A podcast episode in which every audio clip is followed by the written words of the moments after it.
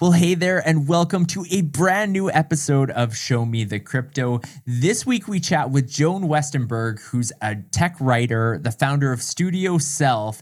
It was a fascinating conversation. Alf, what was your take? I enjoyed talking to Joan so much because Joan's in the nitty-gritty all day. She spends 2 hours every morning researching the crypto space, has 100,000 data points she looks at. So she really knows her stuff. And we kicked off the conversation. So Joan started her career teaching people how to use MySpace of all things. And that naturally led us into what it will take to bring the masses to a social platform that is decentralized and in the Web3 space. So that conversation was very interesting in itself. We then moved into NFTs and what's going on in that space. You know, it's a bear market. Prices have been fluctuating. And that transition into one of Joan's keynotes that happened at NFT Australia, where she discussed the fact that maybe the term "we're all gonna make it" and "we're still early" are maybe wrong, and that it's maybe overly positive, and sometimes those terms are used to be too optimistic, and they aren't a realistic point of view. So we covered a lot in this episode, and it was all from an interesting perspective that seemed real, and I really enjoyed that. Yeah, Ulf hit the nail on the head. This interview spanned a lot of different topics, but at the end of the day, it was refreshing. It was a refreshing take to have somebody who called it like it is. Listen, it's not always rosy. We're not all going to make it. We're not still early, but here's what we need to do in order to get there, to get to this point that we all want to reach, to get that mainstream adoption. We think you're going to love this interview, this conversation with Joan Westenberg. Show me the crypto. Show me the crypto. Show me the crypto. In a world on the brink of disruption, two men will bring you clarity by interviewing some of the most intelligent and influential names in the blockchain world. Welcome to Show Me the Crypto with your hosts, Wade Patterson and Ulf Lonegren. Well, hi there, and welcome to Show Me the Crypto. My name is Wade Patterson. And I'm Ulf Lonegren. We're a couple of friends from Canada who love learning about cryptocurrencies and blockchain technology, and we're happy you're along for the ride. Whether you're a crypto virgin or you know your way around the block, we hope our interviews with some of the most intelligent and influential people in the blockchain space help deliver you with value. And on this episode, we're joined by tech writer and founder Joan Westenberg. Joan's creative life and career began at the age of 15 as a self-described punk rock emo kid who found an opportunity helping brands understand how to leverage MySpace. Joan is founder of Studio Self, which is a Sydney-based marketing agency, product lab, and community that excels in effective communication through PR, content, brand strategy, marketing, and production across emerging technology. Joan, welcome to Show Me the Crypto. Thank you very much. It is good to be chatting to you guys. I always feel like Aussies and Canadians get along well. There's some kind of vibe that we have, right? I agree. Why do you think that is? There's so many Aussies in our city, by the way. Like, I don't know if it's everywhere in Canada, but they all come here. We got a ski hill where Wade and I live, and it's like Aussie nation up there. Yeah. Why do you think it is? You guys are like, I think it's like we are hot Canada and you guys are cold Australia. That's my take. Basically, and we get along well. Yeah, I love it. Yeah, I agree. That's been my experience as well. Listen, Joe. There's a lot of things we want to dive into, but let's start with Threads. Let's start with Threads because Threads is sort of, we had an interaction on Threads and that's how this interview came about. But what I find interesting is clearly you're active on Threads, but if you go to your link tree, Threads is in the number 2 spot just behind the index. So given that we're only about 2 weeks into Threads life, what are your initial impressions about Threads? Look, so I'm a big fan of Mastodon and Blue Sky and all those kinds of decentralized social media networks. I love them. But most people are never going to be on them. They're complicated. They're pretty insular. And that's a benefit for absolute nerds like me. most people want something that's very mainstream. They want a platform they can go onto where they can see text-based posts from Shaquille O'Neal next to stuff about NFT. You know, that's the kind of content that people want to consume. And I think Twitter is in the process of losing its place as the platform you go to for that.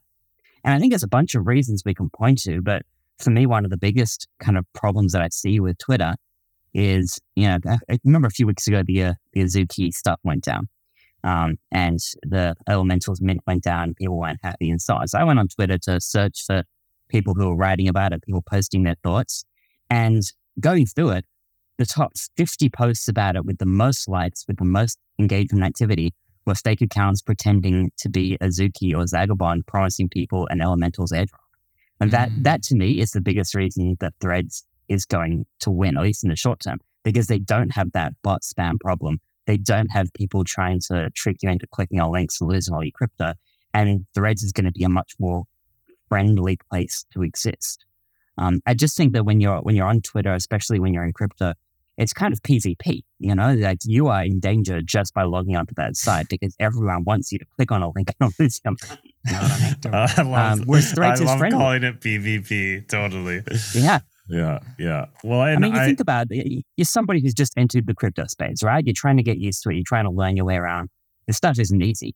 If you go on Twitter and you see a Zagabond airdrop with 50,000 likes, of course you're going to go and click on that. You go on Threads and you don't see that. You're much safer. Yeah.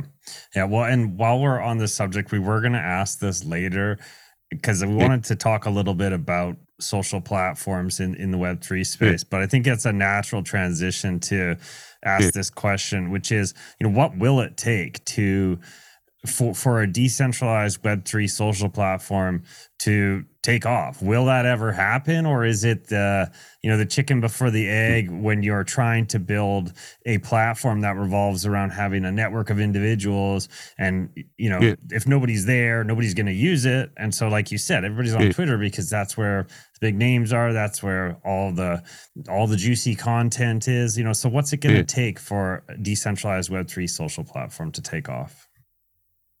I think we have to define what we mean by take off. I don't think that there is any chance that a decentralized platform, any individual decentralized platform, becomes as large as some of the social networks that we used to have. And that's purely because there are more options, people are going more niche, and there are more interest areas. So I think the days of, hey, Snapchat has launched and suddenly it has every single person under the age of 20 on it, like, I think those days are pretty much gone. But I do think that there is a lot of room for individual platforms to do a really good job of catering to a specific niche audience and giving them the best possible social experience that they can find. You know, I don't know if you guys have been on Warpcast, but that has been an excellent place for crypto builders and makers and devs to have decent conversations that have been really respectful, engaging, interesting, challenging, and very much free of spam and bullshit. So they're doing a really good job there, and their goal has been to build that network for those people. So that, to me, is what success looks like, and they're pretty much achieving it.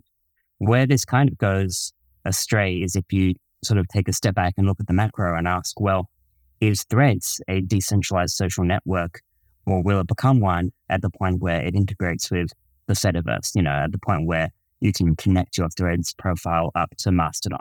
Because that's on their roadmap. That's something they want to do. My kind of vision for the future of social media is there's no one platform ruling everything. We're on a bunch of different platforms and we get to pick and choose the ones that we like. And we're not all going to have one place where we follow everyone. And that's not a terrible thing. One of the arguments I've heard about before in terms of favor or being in favor of kind of a Web3 social media future is the idea that you can take your audience with you. And that was what was interesting to me about Threads, is that it was kind of the first Web2 social example where you could port over an audience. Basically, a lot of people with the click of a button could have many people who are following them on Instagram come over with them to Threads, but you're still kind of under that Meta umbrella. Do you see that as an important feature or as something that could be in favor of Web3 in the future, this idea that you not one single entity owns your audience, that you're kind of have the ability to take them with you? So we're talking here about the idea of a movable social graph. And that is kind of the holy grail for online creators, because without the possibility to move your social graph between platforms, you will always run the risk of becoming obsolete as platforms rise and fall. So, you know, I always point back to the days of MySpace, and I'm 34, so I'm old enough that I was pretty heavily on MySpace.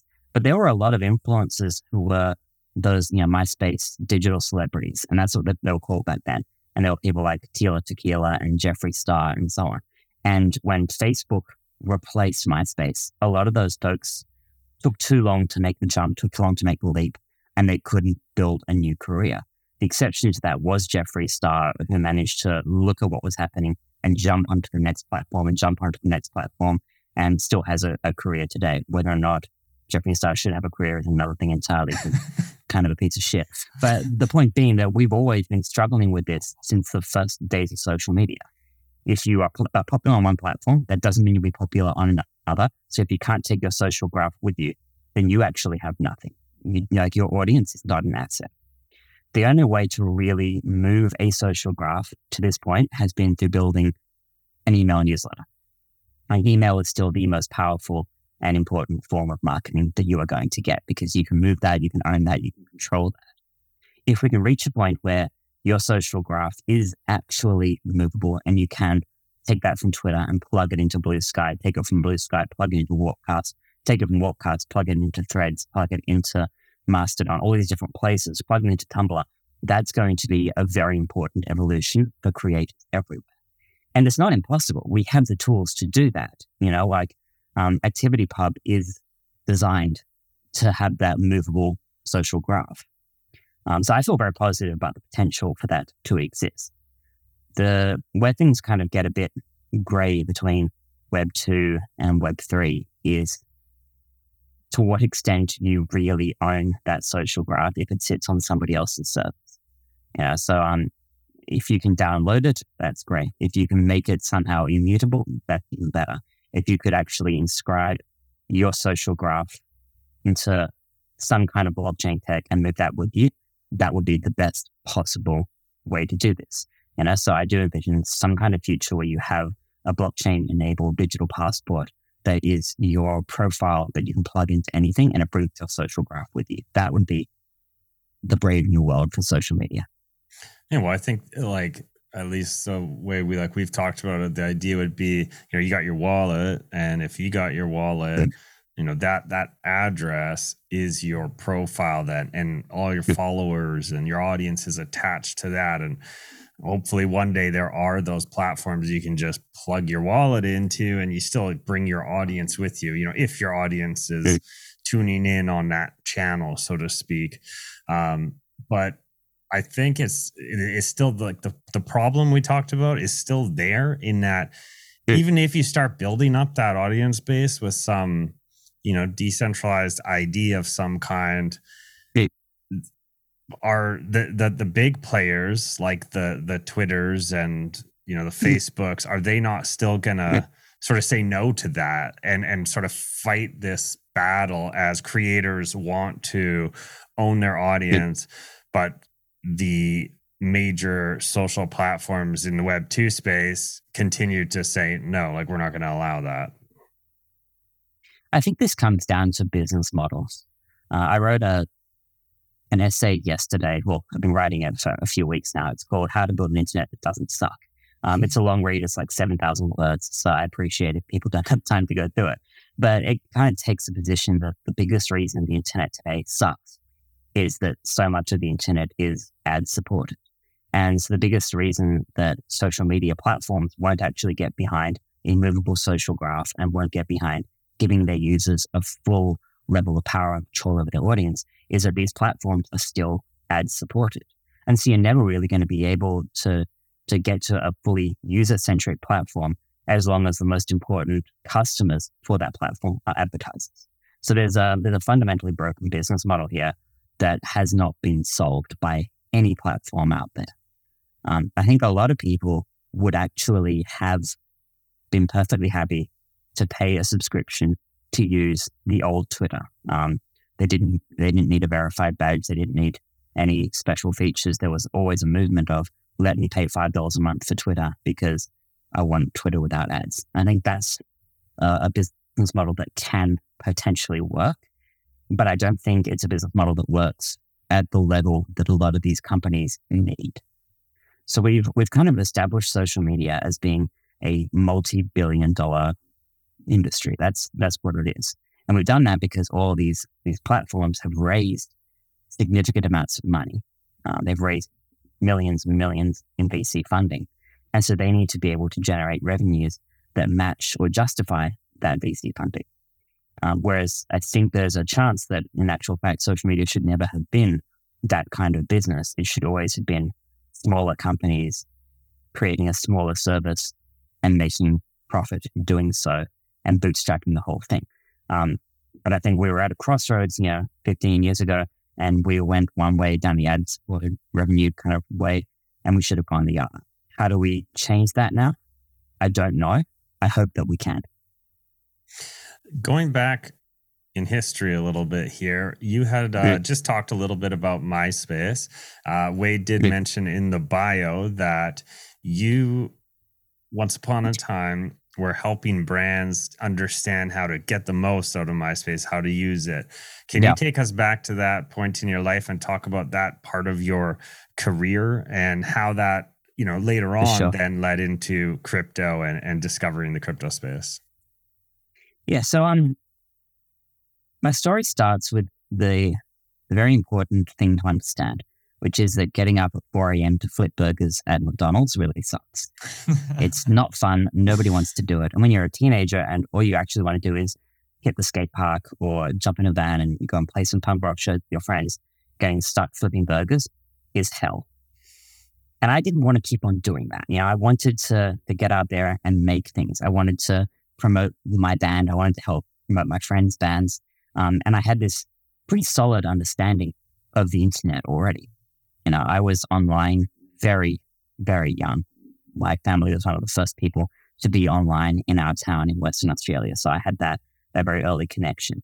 And I had taught myself how to code. I taught myself how to do stuff online. And I knew how to use these platforms to try to get attention. And so I thought to myself, well, you know what? If I can actually make a little bit of money doing that, I don't have to make a lot of money in order to replace my McDonald's income. But if I can do that, then I can get on the road and tour. That was the whole thought process there. And so I did the very basic beginning of DMing, or we're going to call this mass spamming a whole bunch of people on MySpace and just saying, hey, you are a brand on MySpace.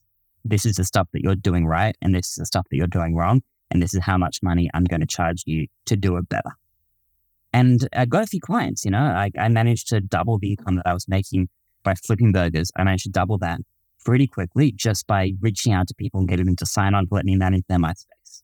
And it helped that I had the skills that I could go back and I could completely write in my new MySpace profile because, back then MySpace, you could actually create CSS and HTML layouts and make a MySpace look pretty slick. And so I had the coding skills to do that, and it really helped. But it meant that I could quit McDonald's and I could get on the road and I could tour around the place. And anytime I could go anywhere that had Wi-Fi, I was able to make some money. And that was pretty exciting. And I think at a young age, it introduced me to the idea of you don't have to follow somebody else's path. You can sort of get out there and forge your own way into the industries that you want to be in. You can make money online. You can be a digital creator. And you can do that by offering somebody a product that they want. And so that was kind of my gateway drug into eventually being into crypto. It was that combination of tech and music.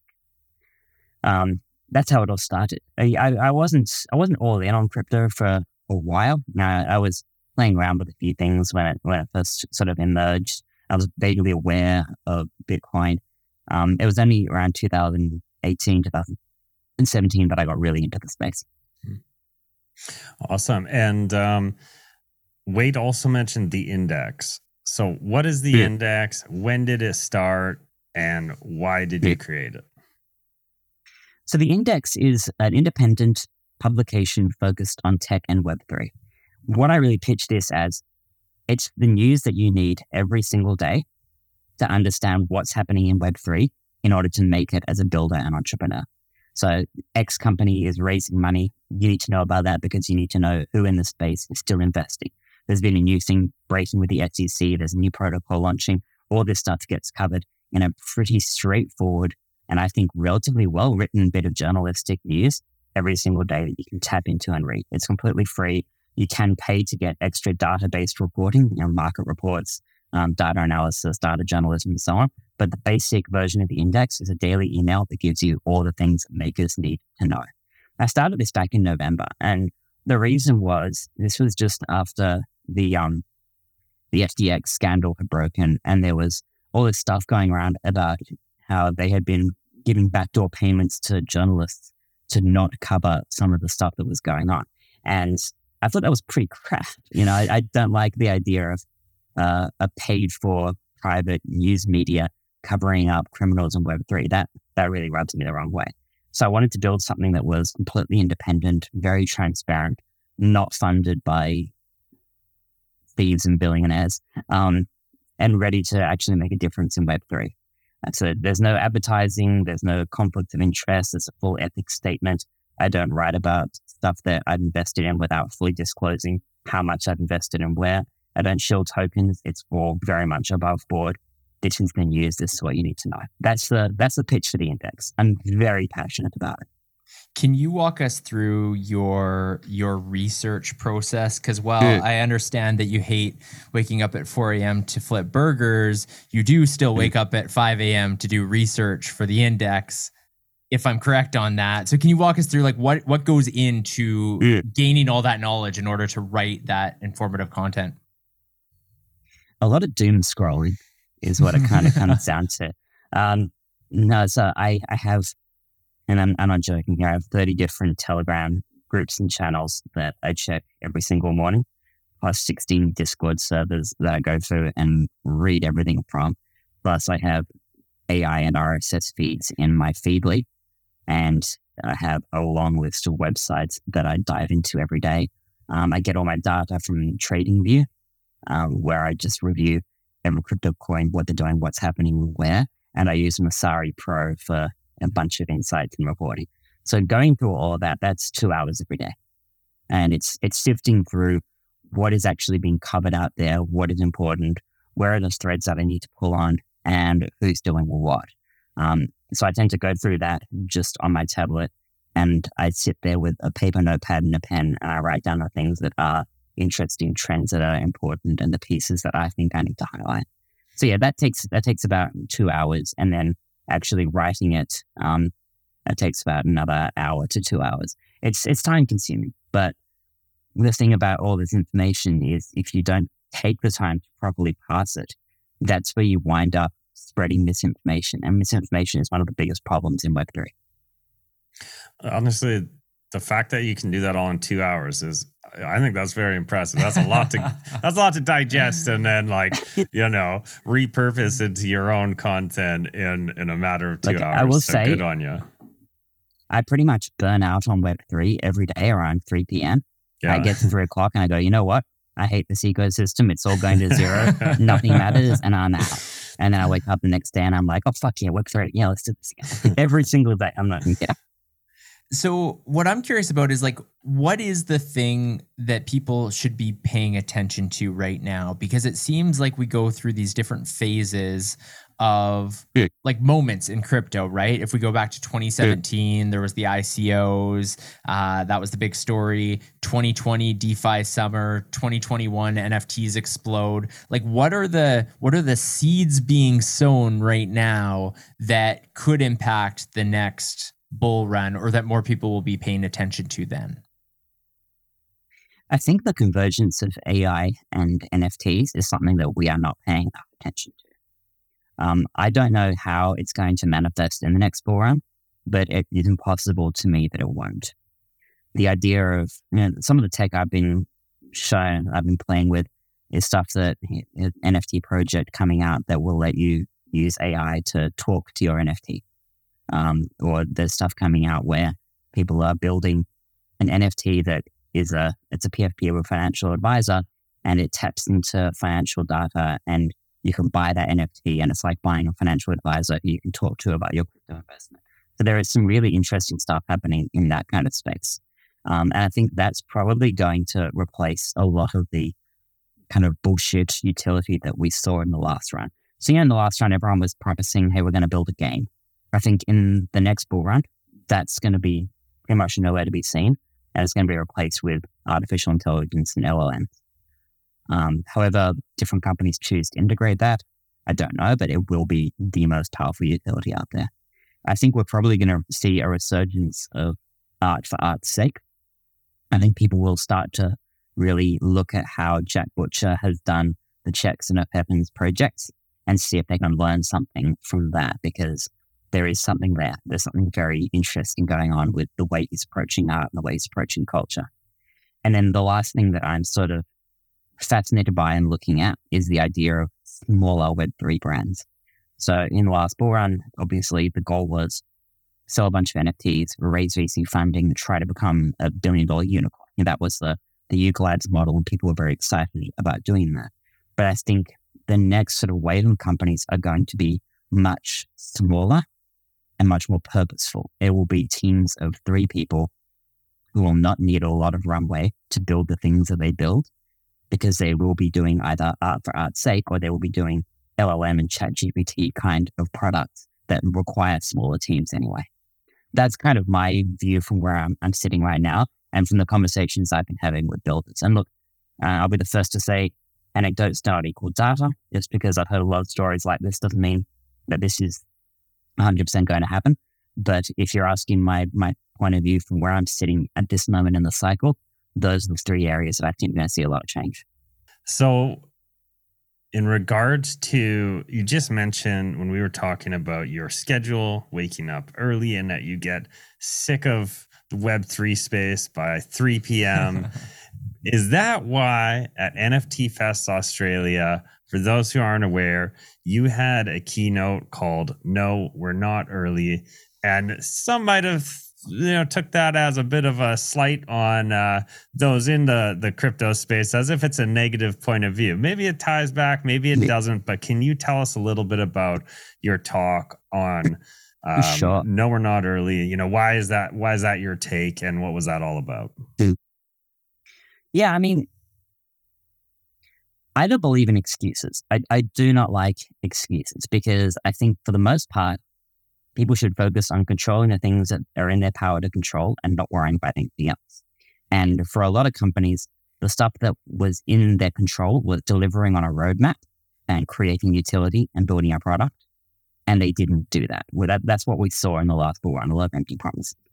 And the excuse that kept on coming up was, we're still early. Just you wait till the next bull run. We're still early. And I just had a real problem with that kind of take on things, because we're not that early, literally. The Bitcoin white paper came out in 2009. So when I gave that keynote, that's like 13 years in which we had a lot of time to build. And the idea of saying, no, we're still early at that point, that was a little bit sort of not good enough. A lot can happen in 13 years. Think about what happened with the internet in 13 years, like from 1990, which was pre-Netscape, so pre the first commercial browsers, all the way through to 2003, when we had the first social media sites blowing up. A lot happened in that time period. We went from having no browsers to having Google and MySpace and Yahoo and all these different tech companies. We had Amazon, these tech companies that were changing the world. That happened in 13 years. And then you go back through kind of human history and you look at what we've been able to achieve in other areas in 13 years. Like we went from pretty basic rocket science in the last years of World War II. We went from that to actually having people in outer space and having people on the moon in a period of about a decade.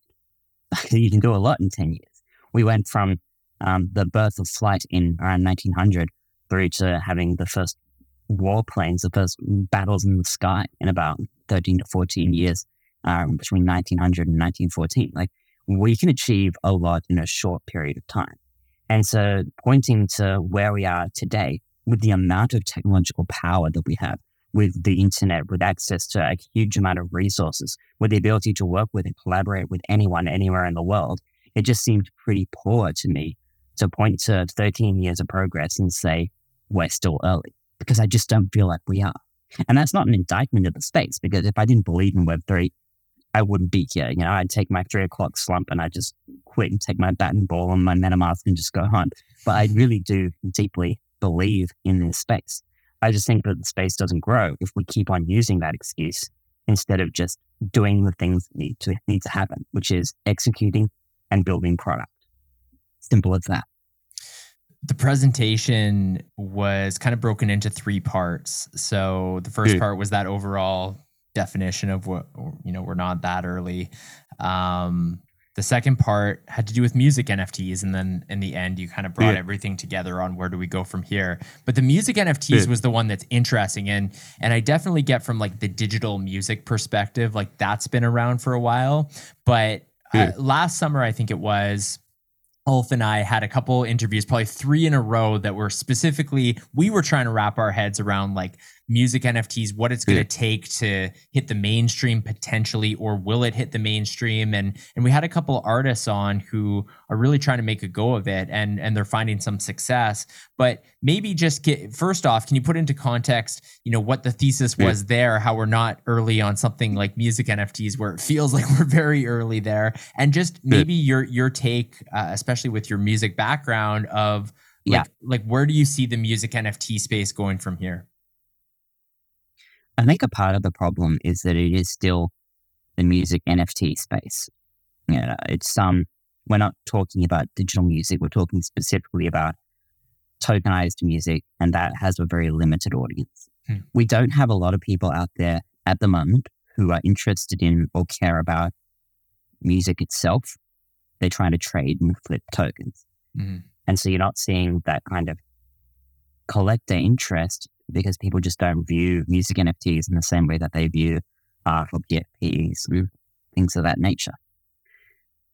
The biggest problem with a lot of the folks that I kind of work with, the people I've spoken to who are trying to release music NFTs, I think there's 2 problems really here. The first is that a lot of the folks who are trying to release music NFTs would not have a high level of success if they were launching a vinyl record, let alone a music NFT. They haven't done that kind of groundwork to build an audience of people who want to buy their work just yet.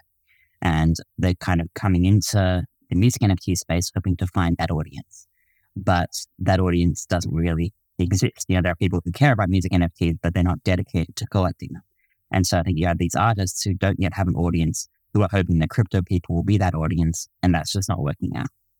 And then on the flip side of that, you have artists who have a solid audience and they're trying to experiment with NFTs, but their biggest fear is driving their non-crypto audience away.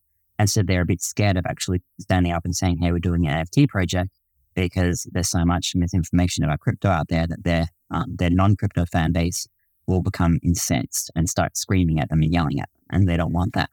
And so you have these 2 groups of artists, people with an audience who are trying to appeal to an NFT crowd who just aren't there, and people who have an audience who are trying to appeal to an NFT crowd who just aren't there because they're scared of appealing to their own audience.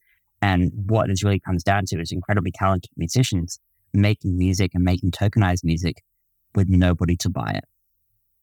And that's kind of a sad state of affairs. We talk a lot about the collector community in NFT and Web3 and so on.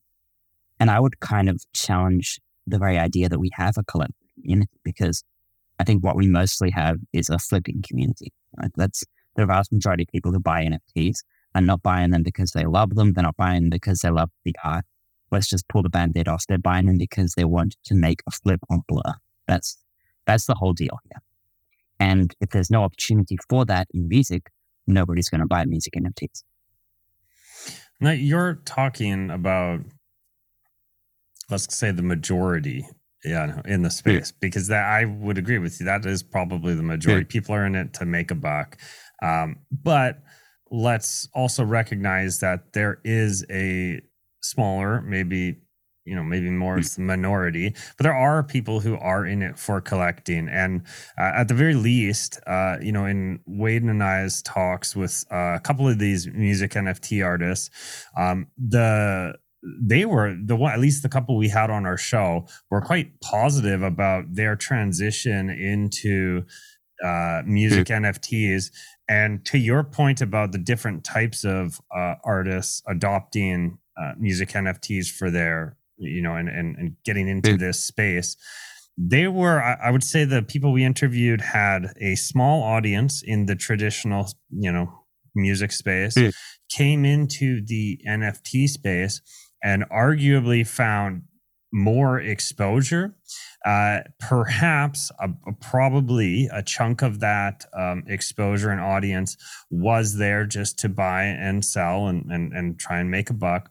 But we heard direct from them that they felt like it was, you know, they had this stronger connection with the fans that they did have in the space, because their fans felt like they were, in a sense, joining a fan club and had become, you know, more connected with that artist. They had a level of access that they wouldn't have with a regular artist when you just go buy their album or you buy their song or you just listen to it on Spotify.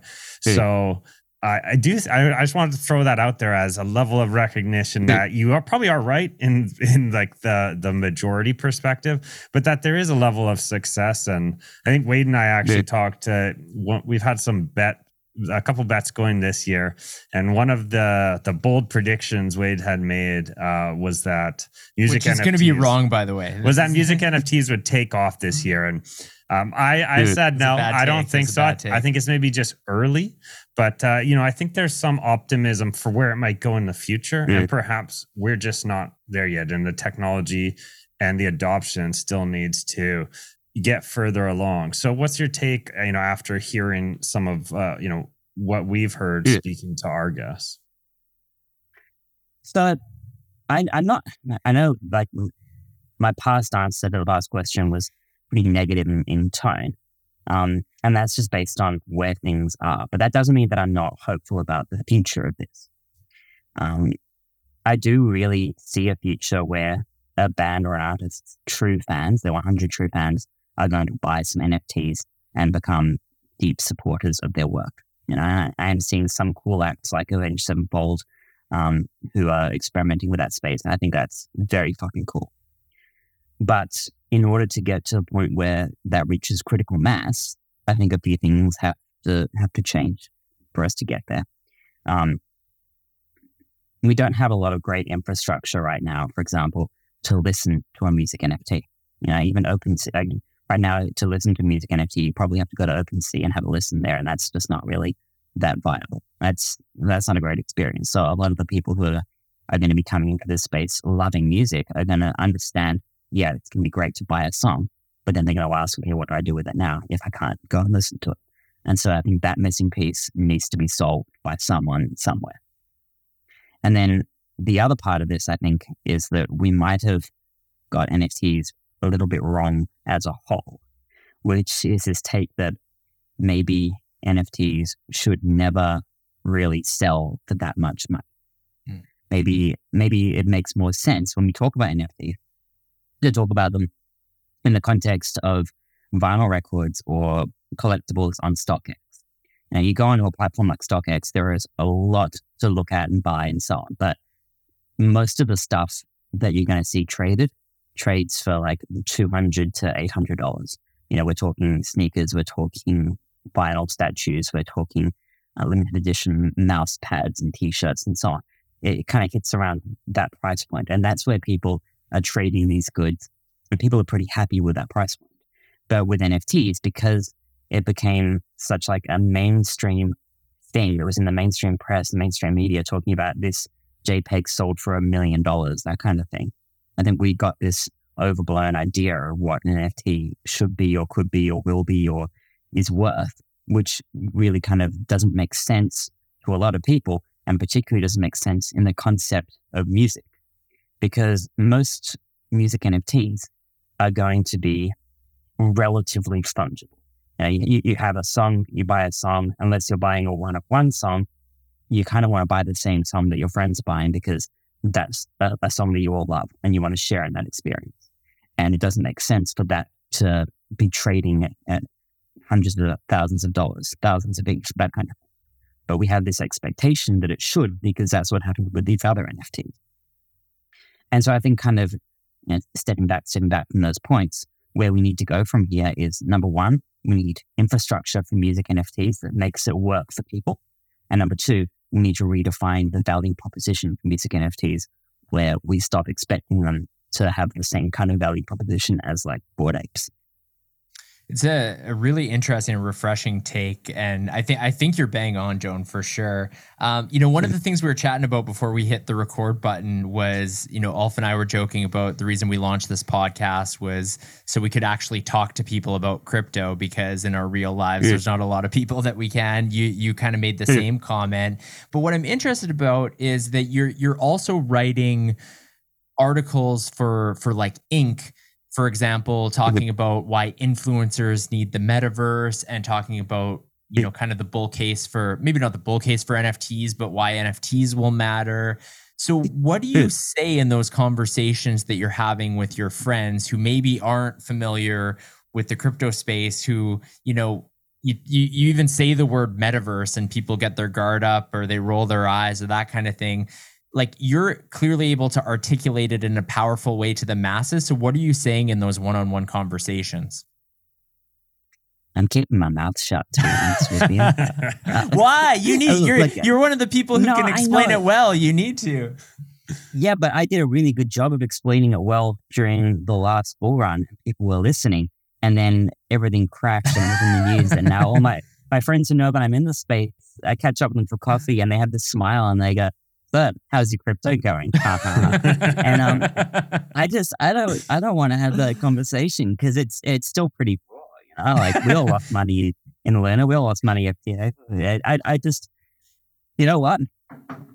I'd rather have the results speak for me. So, like, my job here isn't to go out and convert the masses.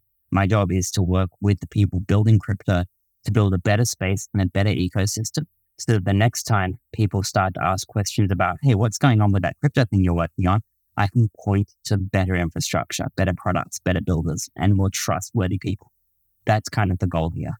And if that means just keeping my head down, doing some writing, talking to cool people, and doing projects that aren't full of shit, and really trying to push a better narrative, I'm okay with that.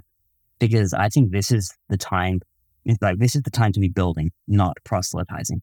We have to do a much better job of being an ecosystem if we want new people to join this ecosystem. But what about playing the long game? Planting those seeds now, your friends will get snarky. They'll say they're right, but you just wait it out a little longer. And then eventually when you're right, that's when you become the snarky person. I think it is that consistency, but it's consistency in output rather than consistency in evangelism, which is just to say that right now we spend too much time evangelizing crypto and hyping it up and not enough time building the stuff that is going to make it work, and that has to flip. And on that, because this goes back to your talk about, we're not early, and sort of the point you're making there. But I was thinking about that, I watched that keynote, which I really did like a lot of what you had to say. And I think the overall message is kind of funny because at face value, it sounds negative, but I actually think it's kind of like a positive message to say, like, look, we're here, we got to put in the work, we got to build. We can't make excuses and just assume everything's going to build itself. But on that note, do you think that message is sort of undermining those who are actually building? Because there are lots of people building in the space right now, and rather it's the greater audience who's not the builders who kind of say those things. Like, I guess builders too, but they're only saying it really to hype up their existing audience kind of thing. So what's your take from that angle? Someone who might feel offended when they're like, I'm here, Bill, I've been building for years kind of thing. I mean, I think my response there would be, if I'm not talking about you, I'm not talking about you. You know, like if you are building and delivering product and you know that you are actually doing that, that message is not for you. Feel confident that it's not for you. But you got to remember that when I delivered that keynote, that was not that long off the last NFT NYC. I don't know if you guys went to NFT NYC. No. But that was a lot of people and thousands of speakers getting up and repeating that we're so early line. And they weren't builders. Like these speakers were a lot of influencers who weren't building anything, weren't making anything, were just there to shill products or shill tokens or so on. And they were not building anything. And they were using that we're so early line to hype everything up. I come across sometimes as being negative about this space purely because I am such a believer in this space. And because I'm a believer, I see where it can go and what we can do with it and the difference that it can make in people's lives. And that pushes me to call out the things that are crap, you know, the things that are not working, the things that are making this ecosystem so unstable and dangerous for people to be. And I think that's a really important thing to do, because if you love crypto, if you love Web3, if you love NFTs, you should love them realistically. And you should make it your mission to fight for the people who are building and to shut down the people who are here to take advantage. And so there are a lot of people who are doing cool things in this space. People who are building cool media brands, like you guys are building something that is about having real conversations with real people and spreading the word about a good ecosystem. That is what we need. And there's people like my mates who are building Fundamental here in Australia, who are trying to build a new alternative to the way that we build hierarchical systems. Like there are people who are very passionate about using decentralization for good, creating something valuable, creating something for profit that makes the world a better place. And those people, I am 100% behind. You know, I support them all the way. But they will be drowned out by the people who are relying on hype and the people who are using that we're so early line. They're going to drown out the real builders. And so until we stand up for the people delivering product and call out the people using excuses, I don't think we're going to have a better ecosystem. The people who are delivering products and delivering on their roadmap, they never talk about being early because they're talking about what they're doing now. I love that. And I agree that it's important because, yeah, this is an industry from time to time that is a bit of a circle jerk. That's a bit of a, you know, everyone's hyping up everything. And to take that kind of realistic view from time to time, it is, I mentioned this before, refreshing, just because, yeah, I think it's important for us to have a dose of reality from now and then. Cause that's the scary moments, right? Is when everyone's like, this is perfect. You know, we're all going to make it. We're all going to make it. Oh yeah. That's one of the scariest times to be in my life. That's when you sell everything. Yeah. And there's scammers and people taking advantage everywhere in the space. So it's so true. Like the people who are doing the good work, like they need to be recognized and shown the respect, but at the same time, everybody else needs to get called out. Like it makes me think of the CoffeeZilla Logan Paul thing. Did you see that? That those are the kind of call outs, those people who come in with big money who then just scam massive audiences. And like, and that's, I mean, that's one of a million, right? Like it's happening everywhere, but it's good to see when those people get called out for the shady work, the shady things they've done in our space to make it, you know, to sully it and make it scare people off. It's a bad name, man. Yeah, exactly. Yeah. It's not good, is it? You know, I mean, we don't want them out there spreading the word about crypto because they're spreading the wrong word. It's not good. So, Joan, there's the last few questions, and we're going to make heavy pivots because these are kind of four different directions. Cool. We're going to take these categories. But the first one I want to jump into. I'm there. Love it. So the first one I want to jump into is the fact that in late 2019, you wrote an article for The Correspondent about your journey into sobriety. And then earlier this year, you tweeted, I believe it was in January, that sobriety saved your life. So what prompted you to stop drinking? I was pretty sure that if I didn't quit drinking, it was going to kill me.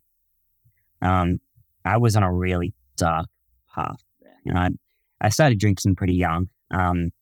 In Australia, the drinking age is 18, but I was drinking long before that.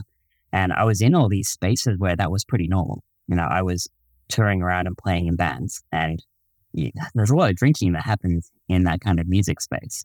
And then I got into tech, where there's a lot of alcohol, there's a lot of cocaine, there's a lot of drugs, there's a lot of things like that going on. I worked in some agencies. Agencies are even worse. And it just built up and built up. And at the point where I got sober, I was starting my day by drinking straight gin in the shower before work.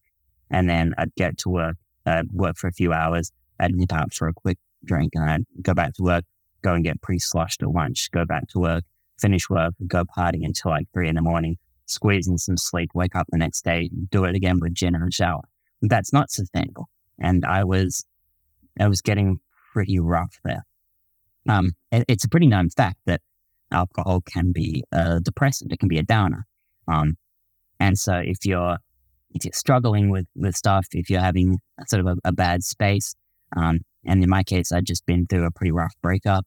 And so the drinking was making that a whole lot worse. And this one night, I came pretty close to suicide. Like,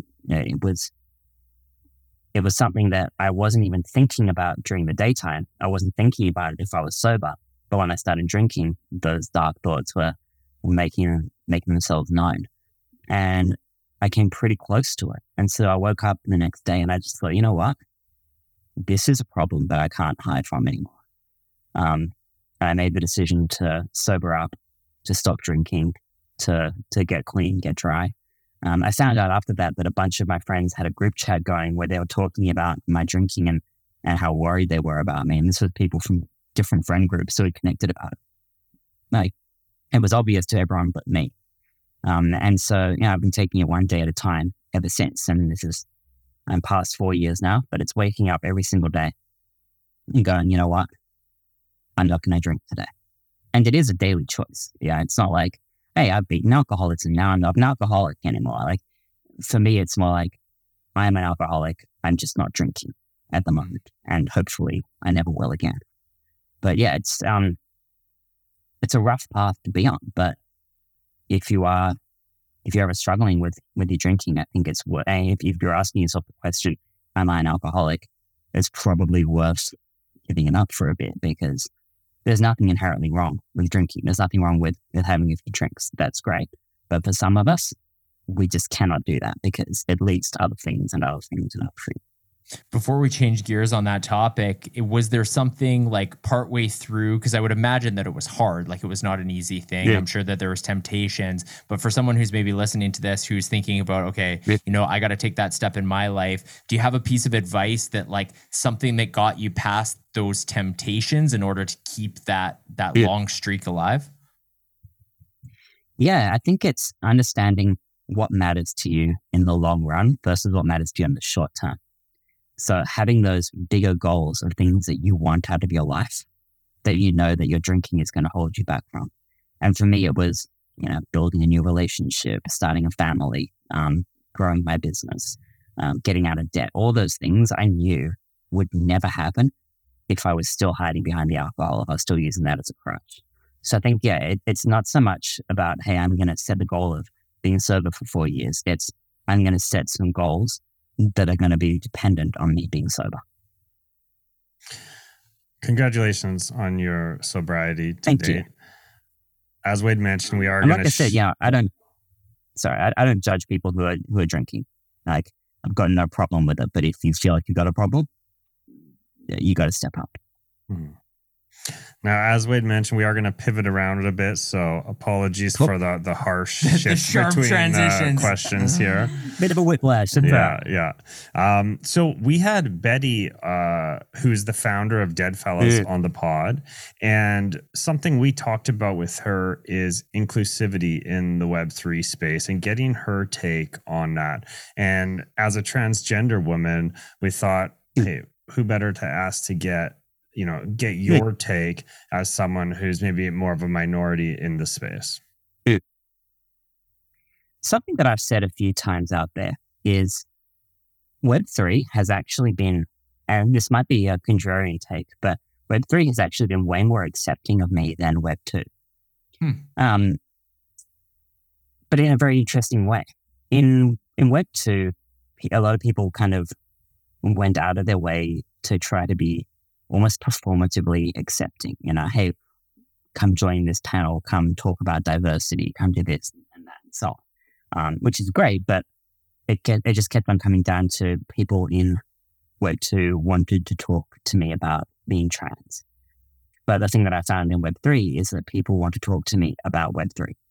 People want to talk to me about the index. They want to talk to me about my perspective on NFTs and my take on things.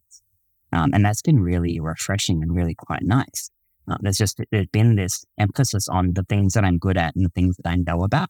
And as a trans person, like that's kind of what I want, is people to focus on what I do and what I know more than who I am. I think there are definitely some people in Web3 who come at this from a more conservative angle. And because of kind of the way that discourse has gone over the past 20 years, there's some convergence between conservatism and being anti-trans. But I think as a whole, most of the people that I speak to in Web3 are pretty cool. You know, they're pretty accepting people. They just want to build. They just want to make stuff. They're really quite lovely. And I've had a lot of very cool experiences. I think that's important because, like, what are we trying to build here? We're trying to build a better internet, right? Like, that's what Web3 is all about. We're building a better internet. To do that, we've got to build an internet that's pretty respectful of each other. And I consider my ball case, I do believe that most people in Web3 are good humans who care about building that better internet and care about each other.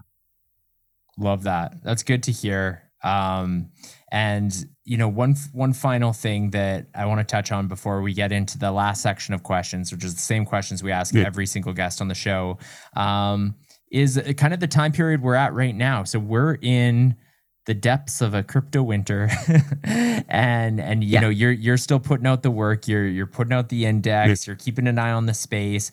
You entered the space or at least gave it a bit more attention, it sounded like, in 2017, 2018. So you've been through this bear market situation before. What's your advice? This is a common question we've asked a lot of guests, but I think it's an important one for somebody who's maybe experiencing their first bear market and are feeling disgruntled or frustrated and seeing, you know, prices do their thing or whatever. But like, what's your message to why somebody should definitely stick around, pay attention right now? I mean, first of all, crypto goes in cycles. Just because it's down now doesn't mean it will always be down. Like, we've had these low moments before where myself and people I know have looked at each other and just gone, maybe it's time to quit. You know, like, we've had that in previous cycles. And I think it's totally natural to feel like that when things are down in the way that they are. And the advice I give people is the same advice I'm trying to follow myself, which is don't sweat the bear market. Just focus on the things that you love about this space and do that. You know, so if you love NFTs, focus on the artists who are making cool art and the people who are doing cool things rather than stressing about the Azuki floor. You know, like, focus on the stuff that you are excited about and that you care about. Define your experience in Web3 by the things that you love, not by the things that you hate. Because it's always much easier to find stuff to get mad about than it is to find stuff to get psyched about. But you're going to have a much better time if you are focused on what is getting you excited and what is getting you up in the morning. And that doesn't mean you got to ignore the problems. I'm definitely not a fan of putting your head in the sand, but you've got a marathon to run here. Like, getting through the bear market is not a sprint, it's a marathon. And so you've got to be able to conserve your energy, your emotional energy and your physical energy in order to get through the next 6 months, 12 months, 18 months. Don't burn yourself out trying to do everything all at once. Just find the stuff that you love and do that well, and you'll get through it.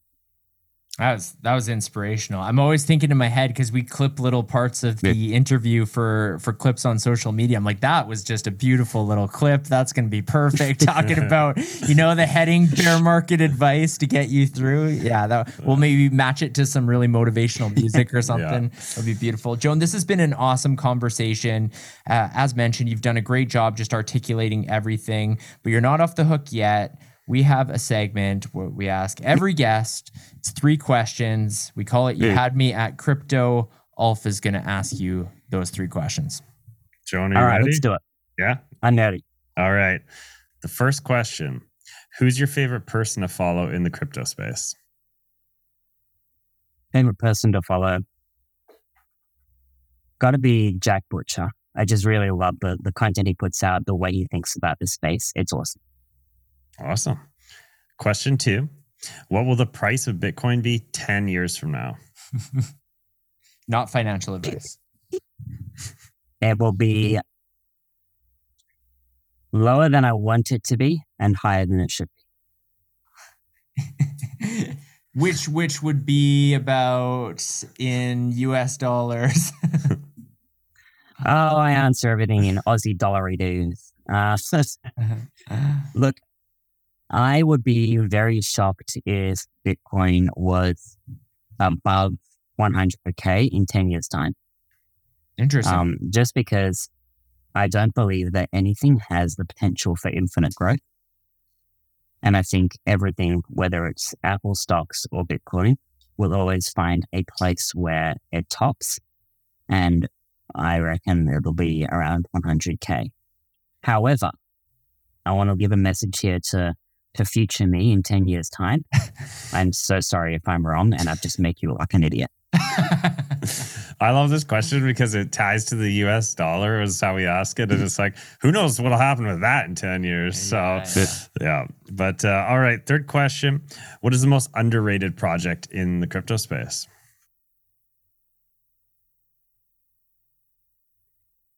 I reckon it's Wallet Connect.